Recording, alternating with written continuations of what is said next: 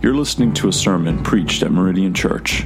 For more information about Meridian Church, visit meridianchurch.com.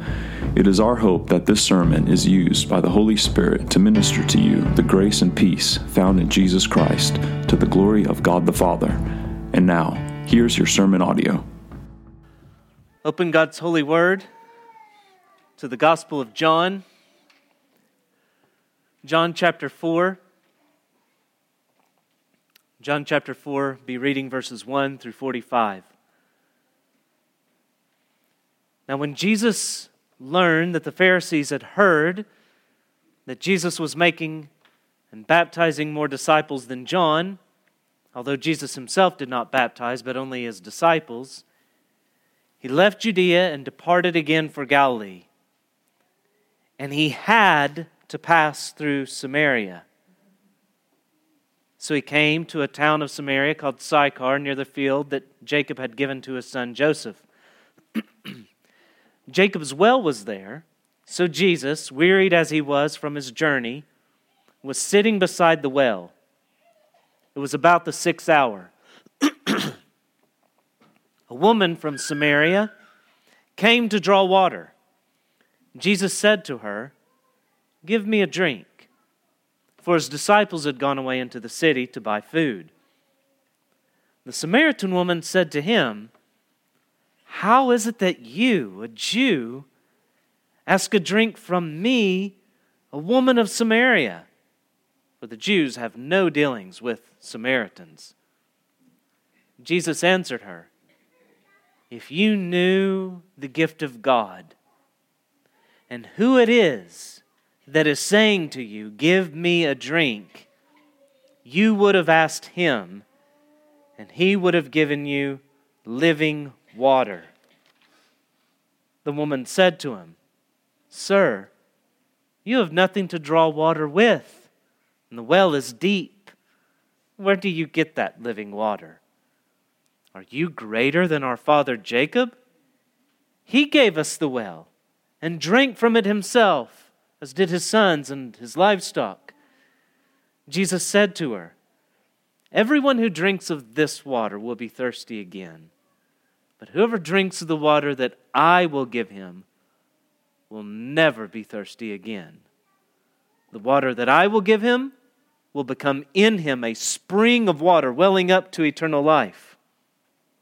The woman said to him, Sir, Give me this water so that I will not be thirsty or have to come here to draw water. Jesus said to her, Go, call your husband and come here. The woman answered him, I have no husband.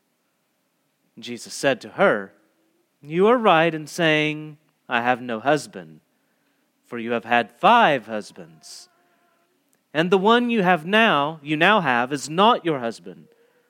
What you have said is true. The woman said to him, Sir, I perceive that you are a prophet. Our fathers worshipped on this mountain, but you say that in Jerusalem is the place where people ought to worship. Jesus said to her, Woman, believe me, the hour is coming when neither on this mountain nor in Jerusalem will you worship the Father. You worship what you do not know. We worship what we know, for salvation is from the Jews. But the hour is coming and is now here when true when the true worshipers will worship the Father in spirit and truth, for the Father is seeking such people to worship him. God is spirit and those who worship him must worship in spirit and truth. The woman said to him, I know that the Messiah is coming, he who is called Christ. When he comes, he will tell us all things. Jesus said to her, I who speak to you am he. Just then, his disciples came back. They marveled that he was talking with a woman. But no one said, What do you seek? or Why are you talking with her? So the woman left her water jar and went away into town and said to the people, Come, see a man who told me all that I ever did. Can this be the Christ? They went out of the town and were coming to him. Meanwhile, the disciples were urging him, saying, Rabbi, eat. But he said to them, I have food to eat that you do not know about. So the disciples said to one another, Has anyone brought him something to eat? Jesus said to them, My food is to do the will of him who sent me and to accomplish his work. Do you not say there are yet four months and then comes the harvest? Look, I tell you, lift up your eyes and see that the fields are white for harvest.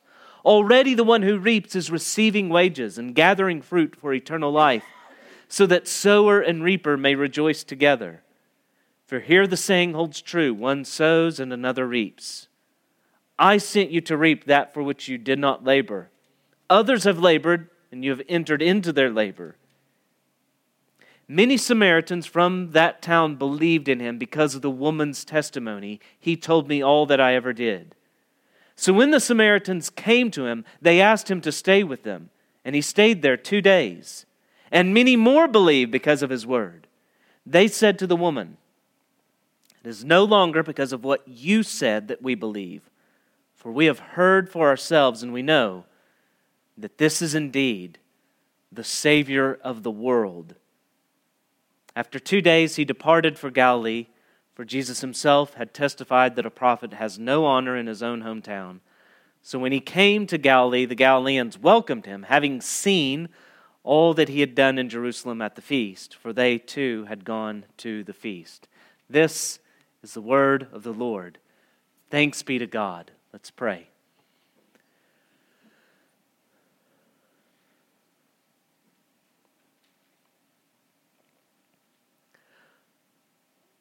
Holy Father,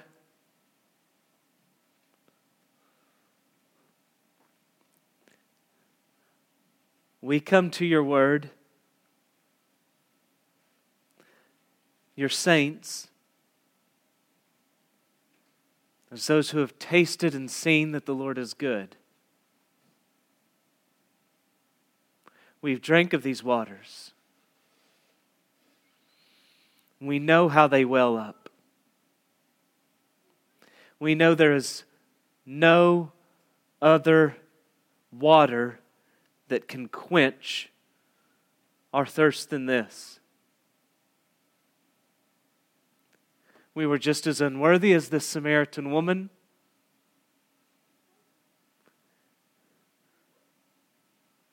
And you had mercy. And you bid us come. You drew us just as you drew her, and we've, we've drank. We've tasted, we have eternal life. Father, I pray your Spirit would, would move us to joyfully leave, reflecting on this all afresh, to tell others, Come, see. This is the Messiah.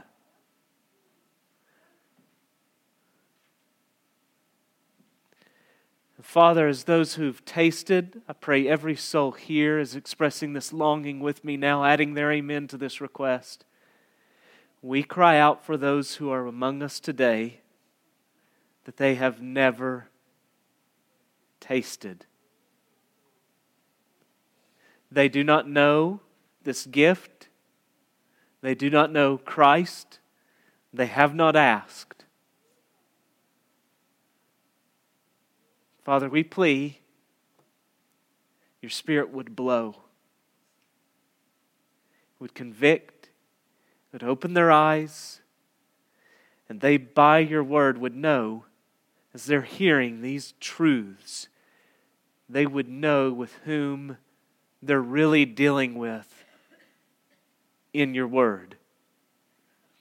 That Christ is right here beside them they would know who He is, and they would ask.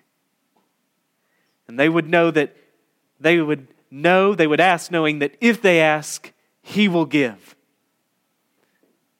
And they would drink of these waters. We plead this, Father, in the name of Jesus. Amen. Here we have this long narrative and a long conversation with all kinds of twists and turns. And yet, Jesus drives every one of these twists and turns straight to a destined end. Upon reflection, it is clear this is no meandering, leisurely Sunday stroll to find out where this back road might lead. Neither is it a nervous attempt to keep heading north, though every road doesn't seem to let you go where you want to go. Each turn that we encounter in this conversation is never a detour, but the straightest path to exactly where Jesus wants it to go.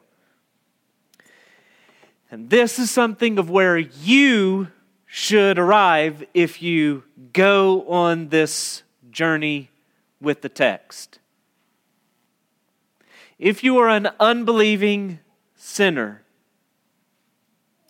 Jesus, by his word, today, right now, bids you drink from the well of Christ the living waters of the Holy Spirit welling up into eternal life, these waters that He holds out. If you are a disciple of Christ, He, the Savior of the world, bids you look up and see fields that are white to harvest into which He is sending you. Now, the setting of our text to grasp the significance of what's happening, you need to realize that the setting is not just geographical, it is volitional. I mean that to understand this, you need to see the setting as concerning not just where, but why. You don't just need to look outside of Jesus to grasp what the setting is, you need to look to some degree inside of Jesus to grasp what this setting is. So we'll consider where broadly, and then we'll consider why. It's the motivation. And then we'll return to where and consider it narrowly. And then we will also see shortly the win of this setting.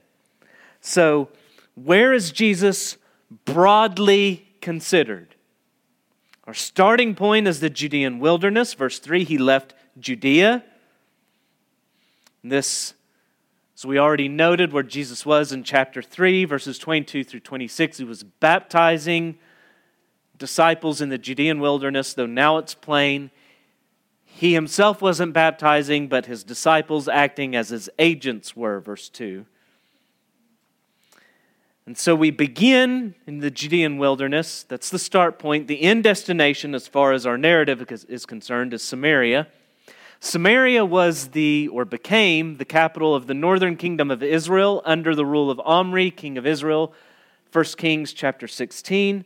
And in time, Samaria came to refer not just to the capital, but to the region. In the time of Christ, specifically, that region between Judea in the south, Galilee in the north, both with a large population of Jews, and in between, Samaria and the Samaritans.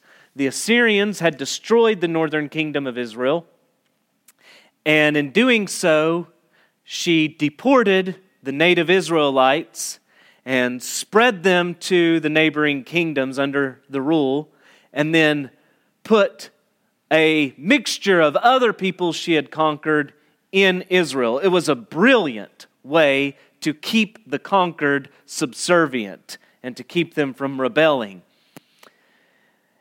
With this, the foreigners now inhabiting Samaria polluted the land with their idolatry, and so Yahweh sent lions among them. And thus this word came to the king of Assyria The nations that you've carried away and placed in the cities of Samaria do not know the law of the God of the land. Therefore, he has sent lions among them, and behold, they are killing them because they do not know the law of the God of the land. 2 Kings 17 26. And so the king, likely Sargon II, replied, Send there one of the priests whom you carried away from there, and let him go and dwell there and teach them the law of the God of the land. And the result is a synchristic mix of pagan idolatry and biblical truth. By the time of Christ, it would appear that those of Israel that were left in the land and those who brought into the land have so intermingled, they're no longer distinguished. And although much of the pagan, the overt pagan idolatry has been purged, Samaritan religion is both selective and inventive in comparison to the Old Testament text and faithful obedience towards it. It's selective in that they only receive the Pentateuch as Scripture. First five books of the Bible, that's, that Scripture and that alone. And it's inventive because the Samaritan Pentateuch differs in some significant ways from the Hebrew scriptures of the Jews. They highlighted themselves in a way that elevated them above their Jewish neighbors. And the Jewish attitude toward the Samaritans can be seen in our text, but I think it's really vivid in the response of the Jews to Jesus in John 8 48.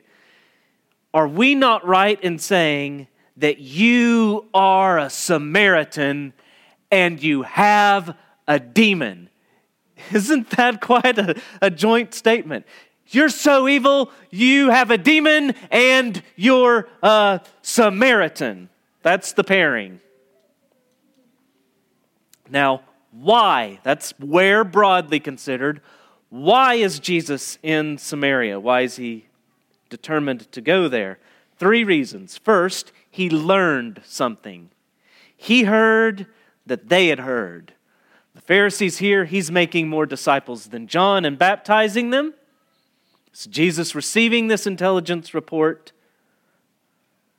left Judea, departed again for Galilee, verse 3. Now, you read the Gospels, all of them through. And it is plain in every one of them when Jesus does things like this, it is not because of fear.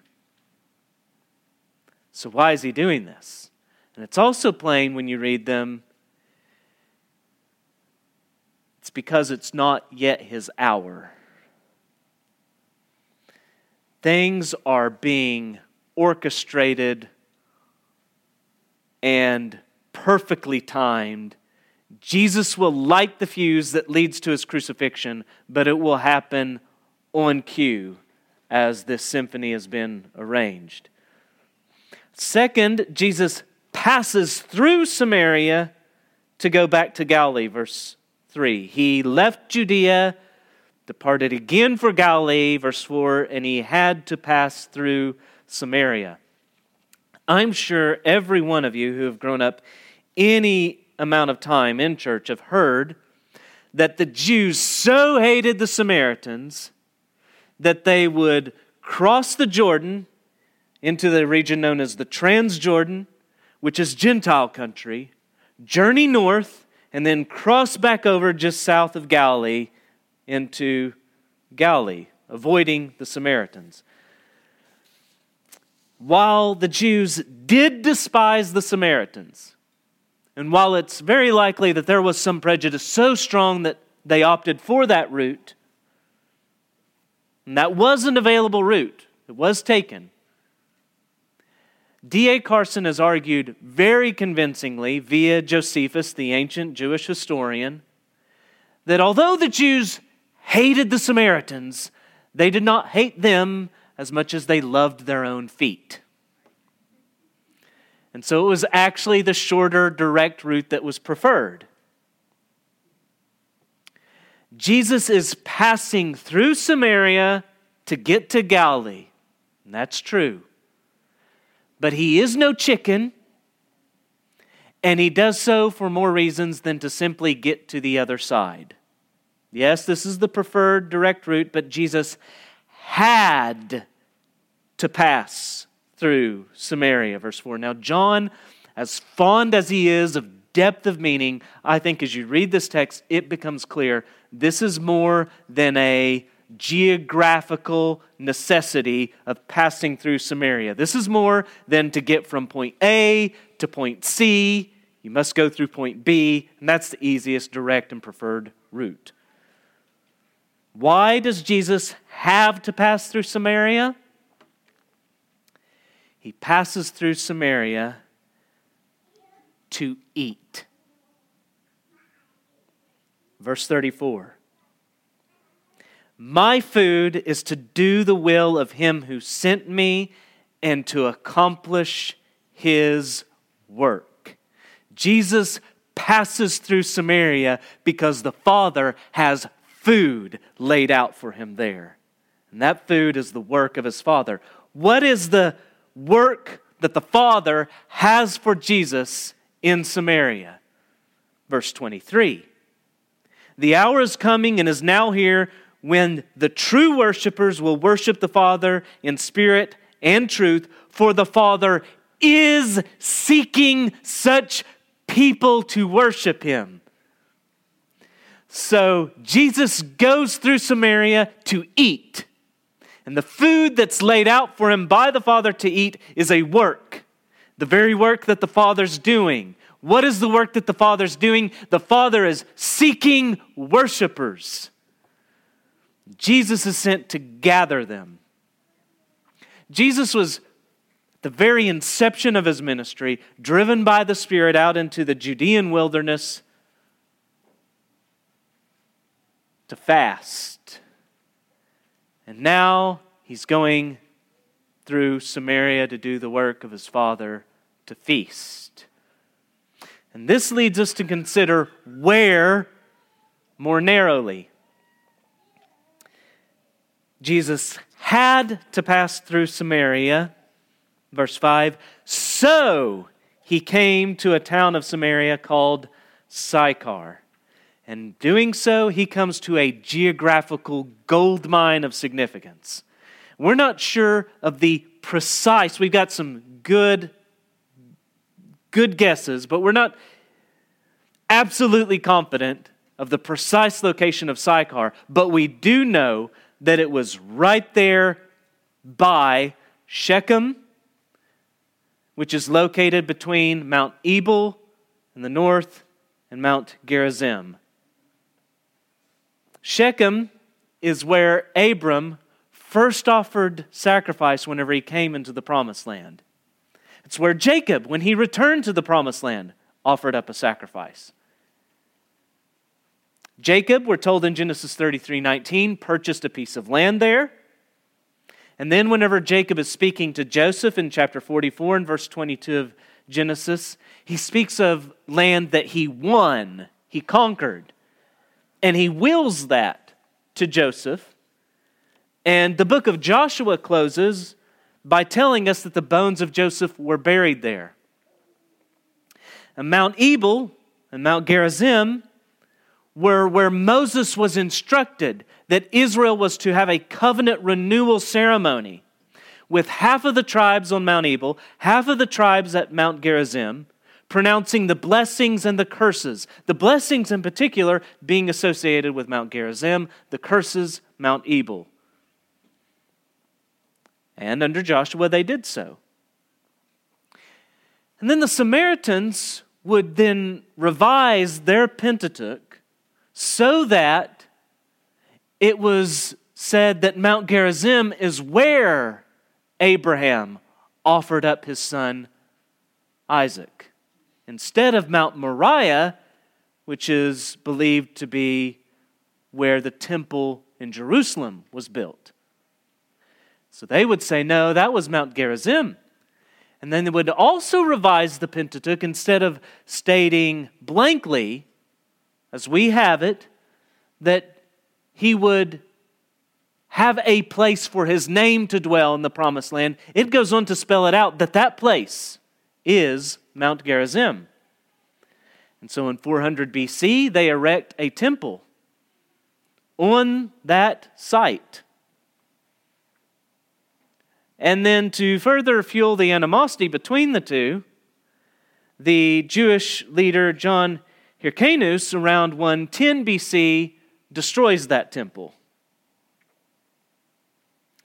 Further, just outside of this town, Sychar, is Jacob's well. Still marked to this day, fed by a spring, and it is at the sixth hour, noon, in the heat of the day, that we find Jesus having traveled and in his humanity, weary, sitting beside this well. Jesus had to come here so that, weary and thirsty, he could eat the food of offering living water to a Samaritan. No accidents are happening in all of this. No accidents are happening right now. Sinner, if you know, just like this woman, look into your own heart, I don't know Jesus. You have not come to the well of the Word of God without reason this morning. You are not just passing through. You may be here this morning because a parent brought you. You may be here because a friend invited you. You may have come because of some need or some desire that really centers on yourself.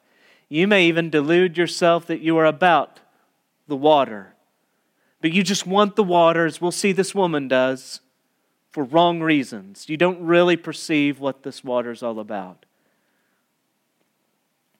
Leave all that aside I would plead with you hear the word of God and let it carry you along as it does the Samaritan woman. Let Jesus speak by his word and his spirit and carry you along with this woman.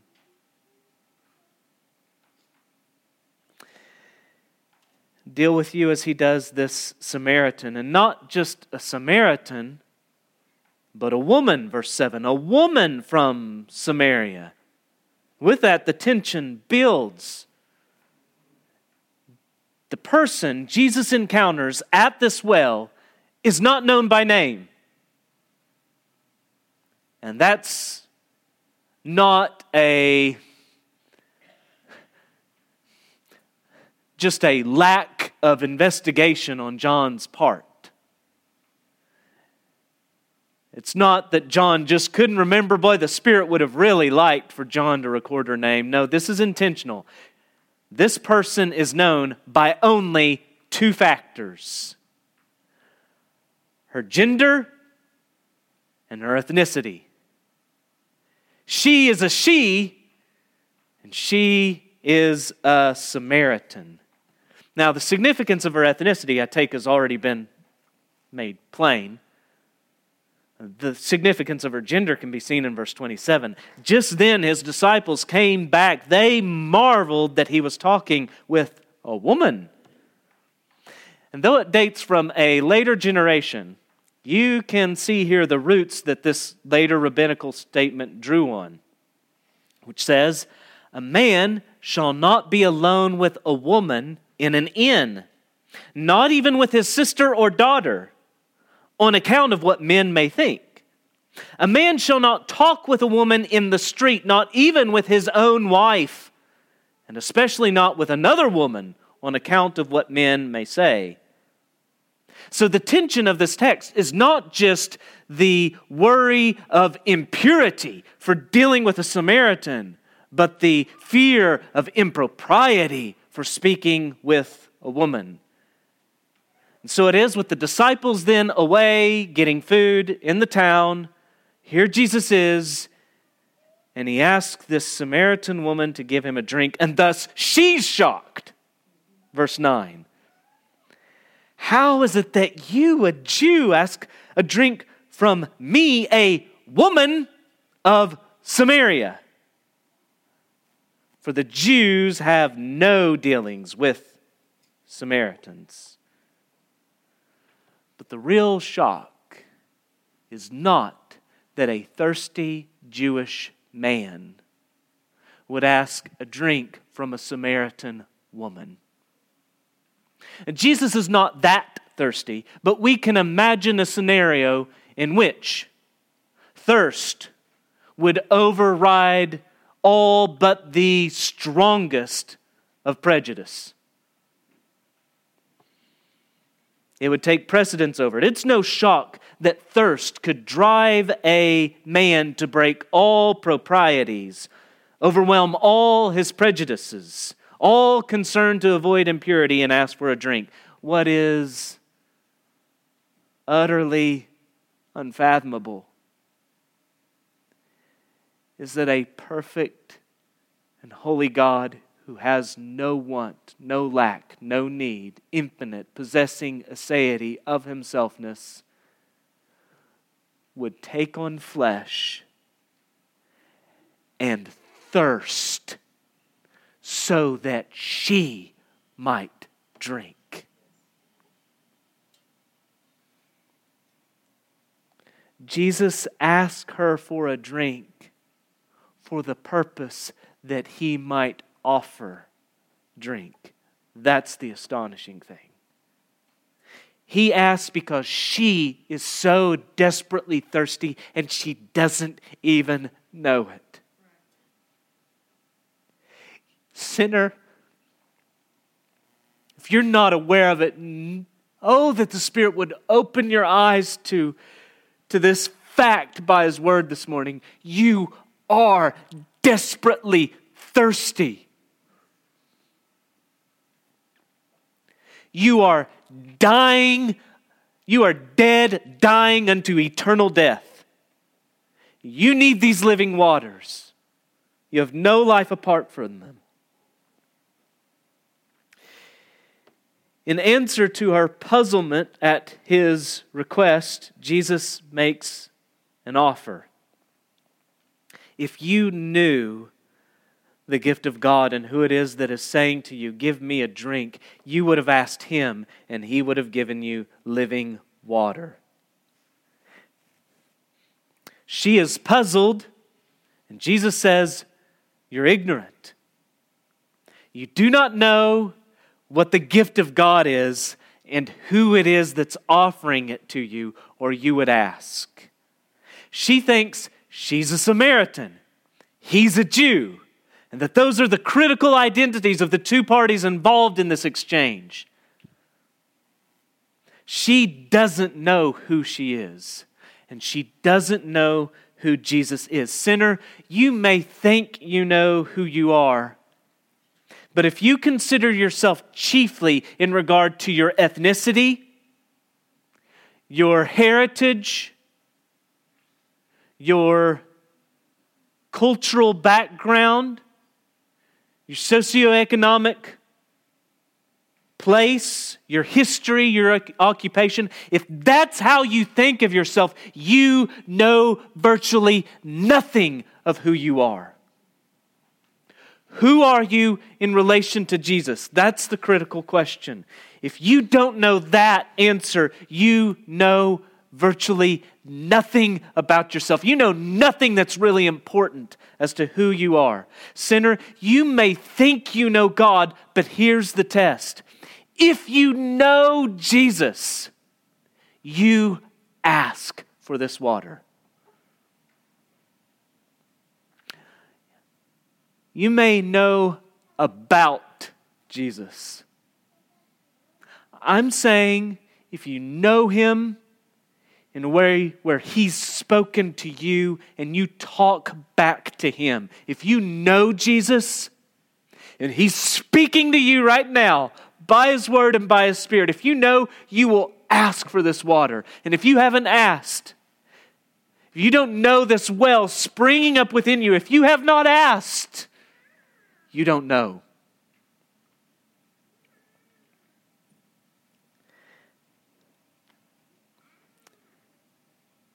And if you will ask, just as assuredly, He will give.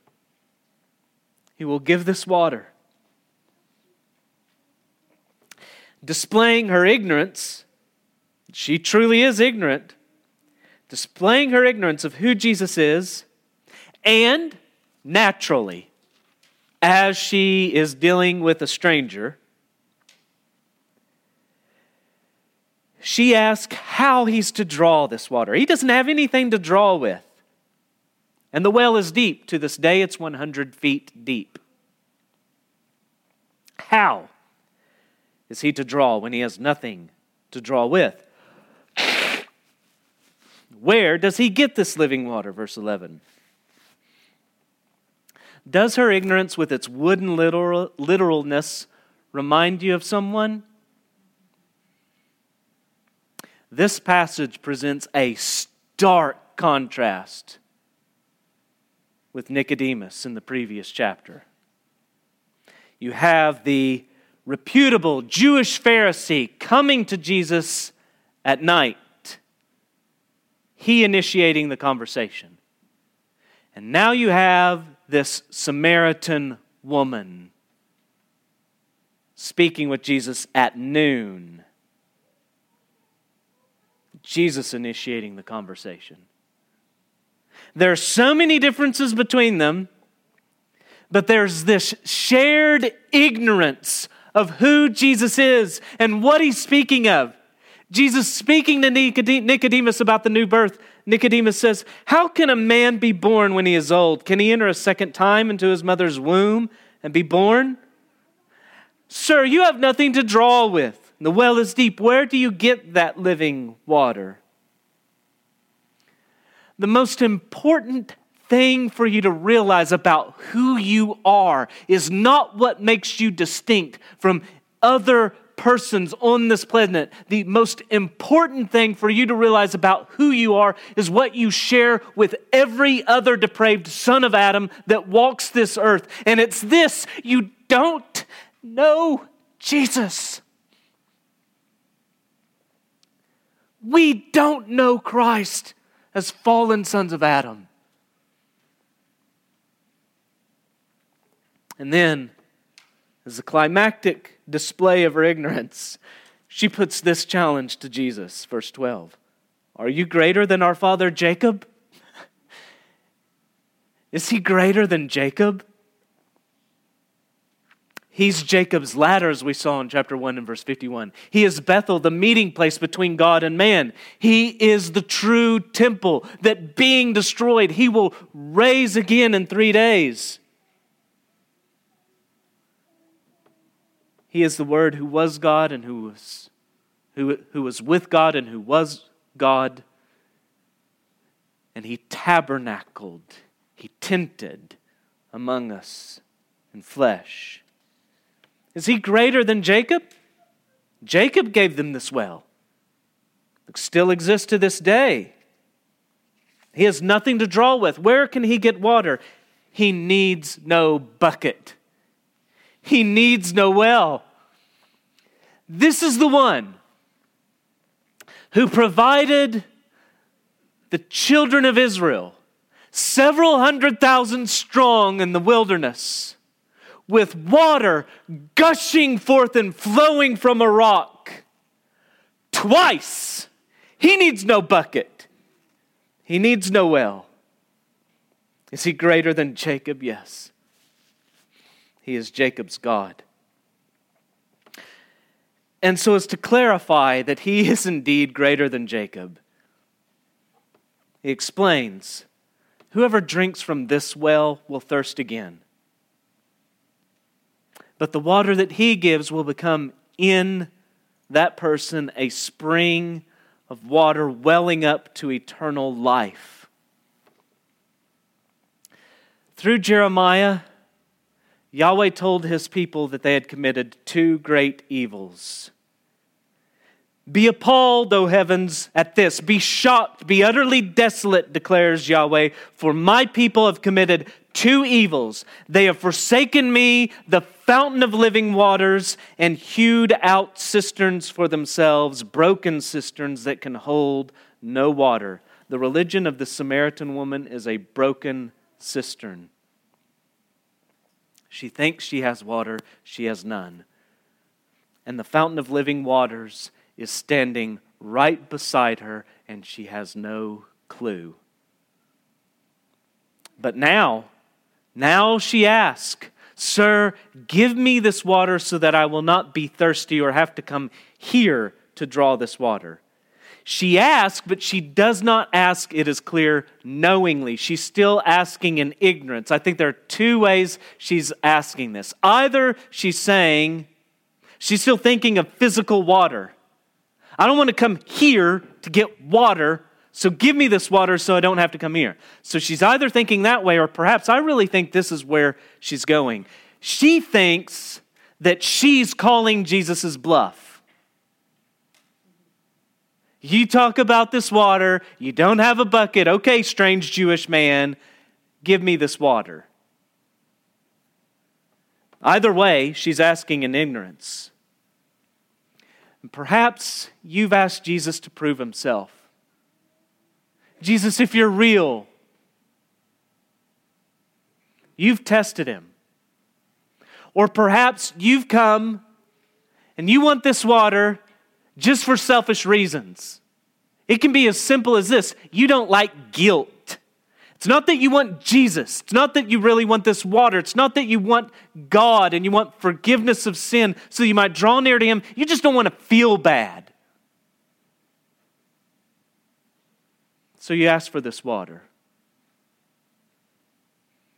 She doesn't want to come here anymore. Give me this water. Perhaps it might be that Jesus, who owes you nothing, will open up to you now by His Spirit something of who you are and your true need of Him. Jesus answers by a seemingly odd command Go, call your husband and come here. We'll soon see that this is no abrupt subject change, but this was the very turn needed to open her eyes to who she was and who Jesus was. It's precisely with this turn that we arrive there. Who is this Samaritan woman? Who are you? She, we all, left to ourselves, are thirsty sinners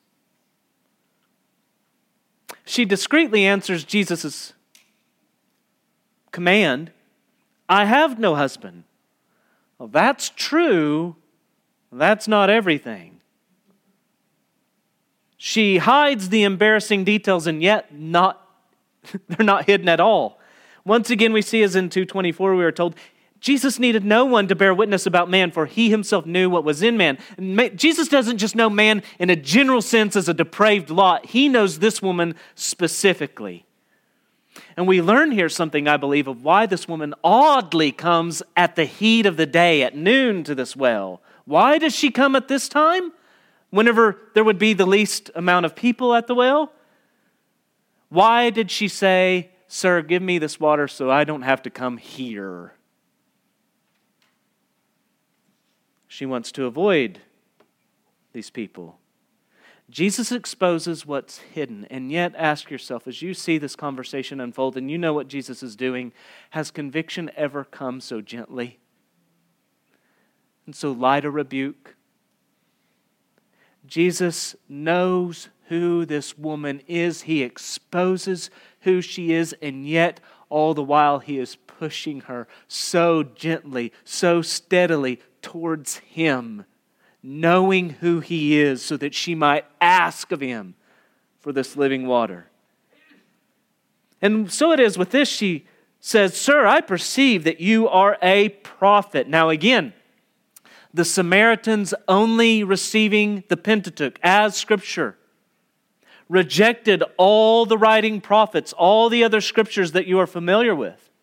They did believe in a Messiah, the Taheb they called him, the restorer.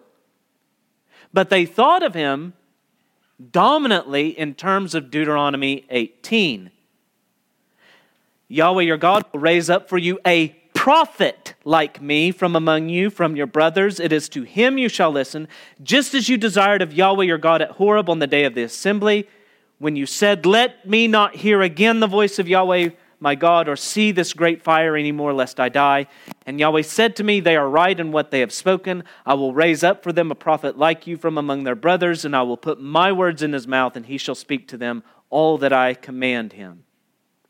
See, whereas the Jews thought of the Messiah dominantly in terms of being a king, the Samaritans thought of the Messiah as being a prophet. And they didn't look for any other prophet they had no others, they only have the Pentateuch. They were not looking for another prophet except the prophet. So, this is quite an astonishing statement for a Samaritan to make. I perceive that you are a prophet, but hey, he's a Jew. And so, it's no detour whenever she. She's not trying to digress. She's not trying to change the subject whenever she says, You say, but we say. She is bringing before him, I perceive you're a prophet. But let's get to the most clear representation of the difference between you and us. You're a Jew, I'm a Samaritan, we have the hope of the prophet, but you say Jerusalem is the place. We say Mount Gerizim, which is right there. She's looking at it, no doubt, when she says it. The temple ruins having been destroyed by a Jewish leader sitting on top their worship still going on top of that mountain. On which mountain are we to worship? And Jesus says, Your question is very soon to be irrelevant. Indeed, the irrelevance of your question is already right here. Woman, believe me, the hour is coming when neither on this mountain nor in Jerusalem will you worship the Father. Verse 23 But the hour is coming and is now here when true worshipers will worship the Father in spirit and truth. But Jesus doesn't say that the where is altogether insignificant. He says, verse 22, salvation is of the Jews. He says, what you do, you don't know. It's, it's in ignorance. The Jews worship what we know. But the reason things are changing, and this will become clear as Jesus speaks on, is because the Messiah, the promised prophet, priest, and king, is right there in front of her. The reason things are changing is because the true temple is not on Mount Gerizim, neither is it in Jerusalem. The true temple is right there at the base of that mountain with her. Mount Gerizim was a lie. Jerusalem was a shadow and a type. The true temple it was the authorized attestation to the temple, the true temple that's right there beside her. The enduringly relevant thing is that true worship is a matter of spirit and truth. Place is important only as a matter of truth. The Jews had that truth, but even they, having that truth, many of them are just as ignorant as this Samaritan. Many a Jew had the place right, but the spirit was wrong, and they missed the truth the place attested to, even though they stood closer to its shadow. Matthew 15, Jesus makes fresh application of the indictment Yahweh gave of his people through Isaiah. You hypocrites! Well did Isaiah prophesy of you when he said, This people honors me with their lips, but their heart is far from me. There's the absence of in spirit. Their heart is far from me. In vain do they worship me, teaching as doctrines the commandments of men. There's the lack of truth. So the Pharisees, like the Samaritans, had so perverted the truth that they too had hewn for themselves broken cisterns that can hold no water. Just because you're closer to the true gospel preached does not mean you have drank from this well.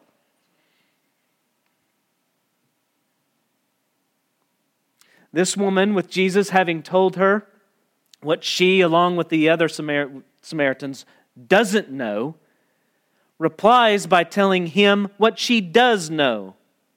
Verse 25 I know that Messiah is coming. When he comes, he will tell us all things. Well, that's a very Samaritan way of thinking about the Messiah, isn't it? It's in terms of a prophet. He will tell us all things. But it's also a very biblical way of thinking about the Messiah, per Deuteronomy 18. That's true.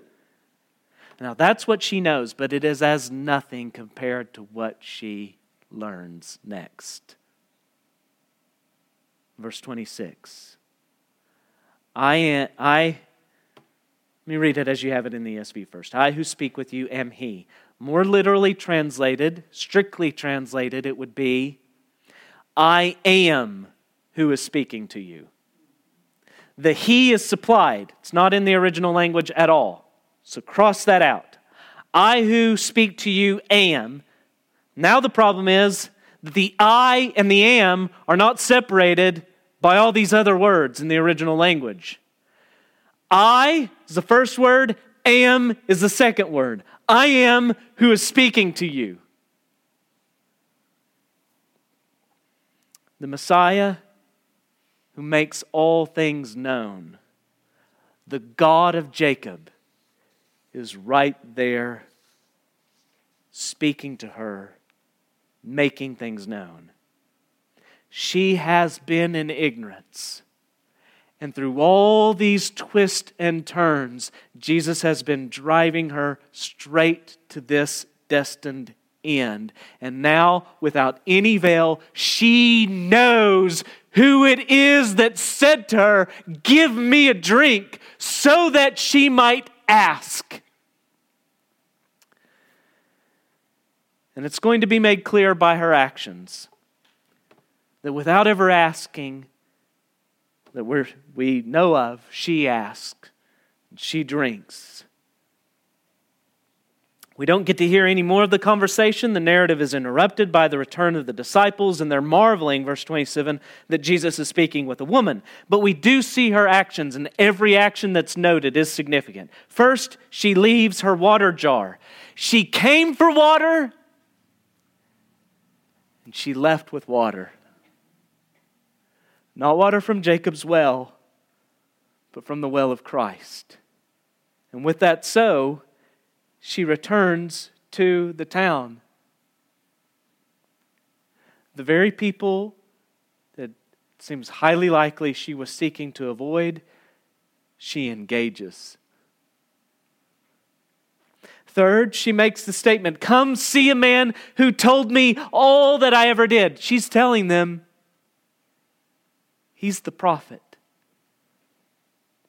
And fourth, she asks this question, which is really the conclusion she's arguing for. She's trying to persuade them in this polite kind of way. She wants them to draw this conclusion that she already has. Can this be the Christ? And that she has indeed come to that conclusion is plain by the way they understand everything she's spoken about as they speak in verse 42. It is no longer because of what you said that we believe for we have heard for ourselves, and we know that this is indeed the Savior of the world. We understood what you were saying was arguing to the point that we've now come to embrace ourselves. And so it is that the crowd hearing this leaves to see this one.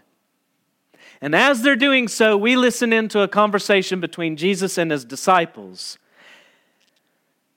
Having returned, they're concerned for him. They're urging him to eat. And Jesus says he has food to eat that they do not know about, verse 32. So now it's the disciples who are ignorant, and he's going to instruct them. Previously, she didn't know. Now they don't know. And like the woman, they miss the metaphor. And they think Jesus is speaking about physical food. Did you give him food? Did you give him food? Jesus' food is work, and the work that he eats is that of a harvest. And it is a harvest that he's calling for them to realize is ready for the picking. And it's a harvest that they are to participate in. And it's a harvest wherein they will find joy in gathering fruit for eternal life. Verse 36 The one who reaps is receiving wages and gathering fruit for eternal life, so that sower and reaper may rejoice together. Saints, you may be celebrating this morning.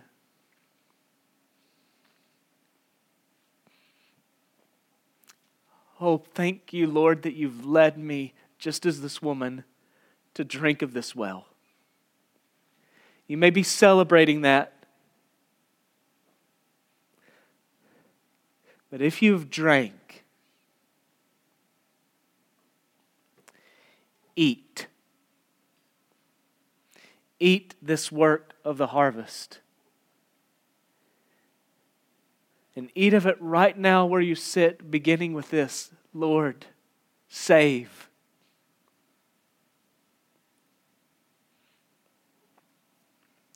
You may know the joy of drinking of these waters, but do not neglect the joy of working in this harvest. And sometime after Jesus has called them to look, lift up your eyes, and see that the fields are white for harvest, many Samaritans come to Jesus and note this.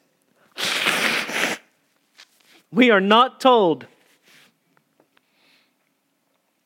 that they came because they were curious or skeptical. They came because they believed. They didn't believe because they came, they came because they believed. Many Samaritans from that town believed in him because of the woman's testimony. This Samaritan woman demonstrates the very truth that Jesus has just laid before the disciples. They come, this is again stating that she wasn't saying, hey, maybe this could be the Messiah. She's wanting them to draw that conclusion. And they come to that conclusion because of her testimony. And you know it was so much more full and robust than what we have in our text. It was a glorious exchange, but they believe because of her testimony. She is drink, she is drunk, and now she's eating. And at their request, Jesus stays two more days, and as he stays with them, verse 41, many more believe. Now, just before the conversation with Nicodemus, after he's cleansed the temple, we read this John 2 23 through 25. Now, when he was in Jerusalem at the Passover feast, many believed in his name when they saw the signs that he was doing. But Jesus, on his part, did not entrust himself to them because he knew all people and needed no one to bear witness about man, for he himself knew what was in man. Nicodemus himself said, Rabbi, we know that you are a teacher come from God, for no one can do these signs. You see the seeing signs thing that's happening with the Jews. On the other side of this, Jesus comes to Galilee and he speaks of a prophet not having honor in his hometown. And when he came to Galilean, Galilee, the Galileans welcomed him. This is an odd way of saying they didn't show him honor. They showed him honor by welcoming, welcoming him. They showed him honor by welcoming, welcoming him because they had seen all that he had done in Jerusalem. They're just like their Judean neighbors. They're Jews. The Jews search for signs, Paul said in 1 Corinthians 2. But here, these Samaritans believe because of this woman's testimony. And then they say, Oh, we believe now, all the more we believe, not because of what you said, for we have heard ourselves.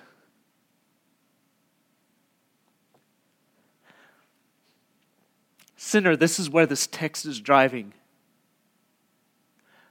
Not because I've said it, but because by the Word and the Spirit of God, I pray you've heard from Christ Himself this offer of living water from the one that make this glorious confession from the one who is indeed the Savior of the world. Those of whom Jesus has said, You worship what you do not know, now worship in spirit and in truth making a confession like the Jews never did, you are indeed the Savior of the world. This recalls John 3 16 and 17. For God so loved the world that he gave his only Son, that whoever believes in him should not perish but have eternal life.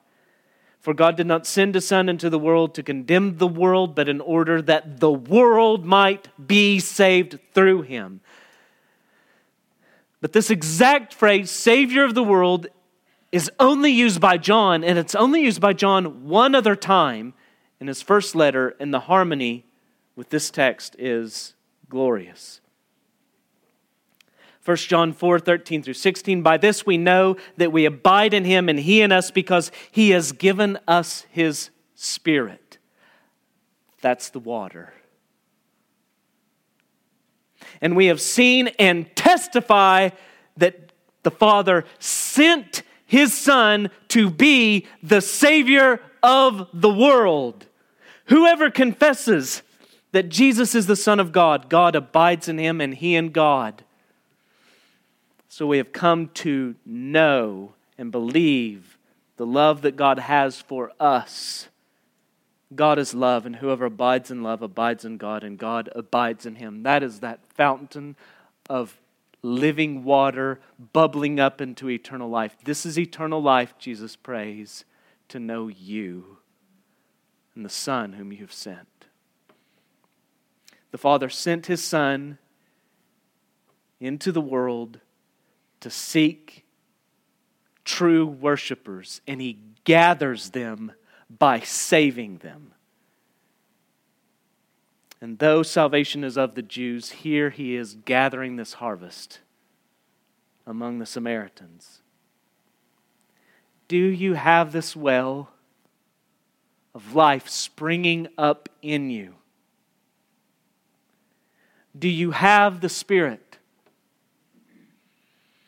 Have you confessed that Jesus is the Christ, the Son of God, the Savior of the world?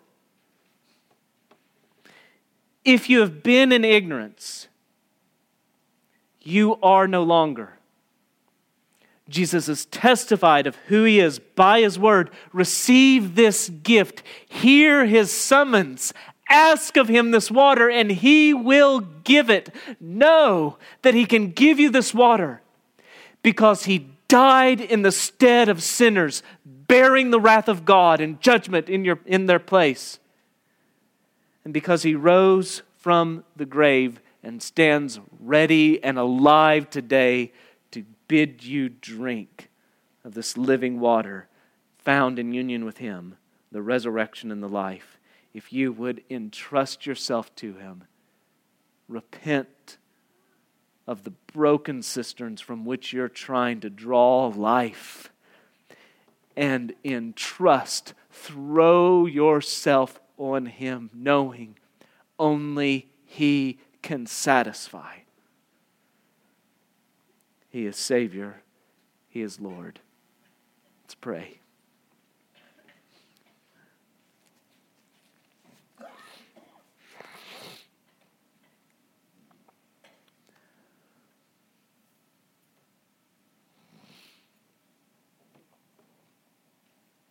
Holy Father,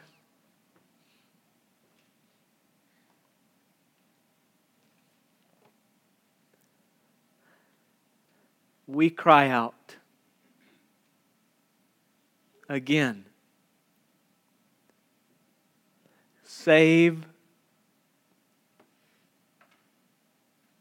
the lost among us here today. By your grace, for your glory.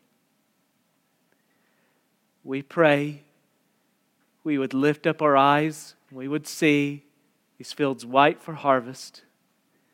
We pray we would experience anew and afresh the joy of that harvest. In Christ's name, amen. Thank you for listening to this sermon audio from Meridian Church. Please feel free to share this resource with others. We only ask that you do not alter the content in any way. Again, you can find more resources at meridianchurch.com.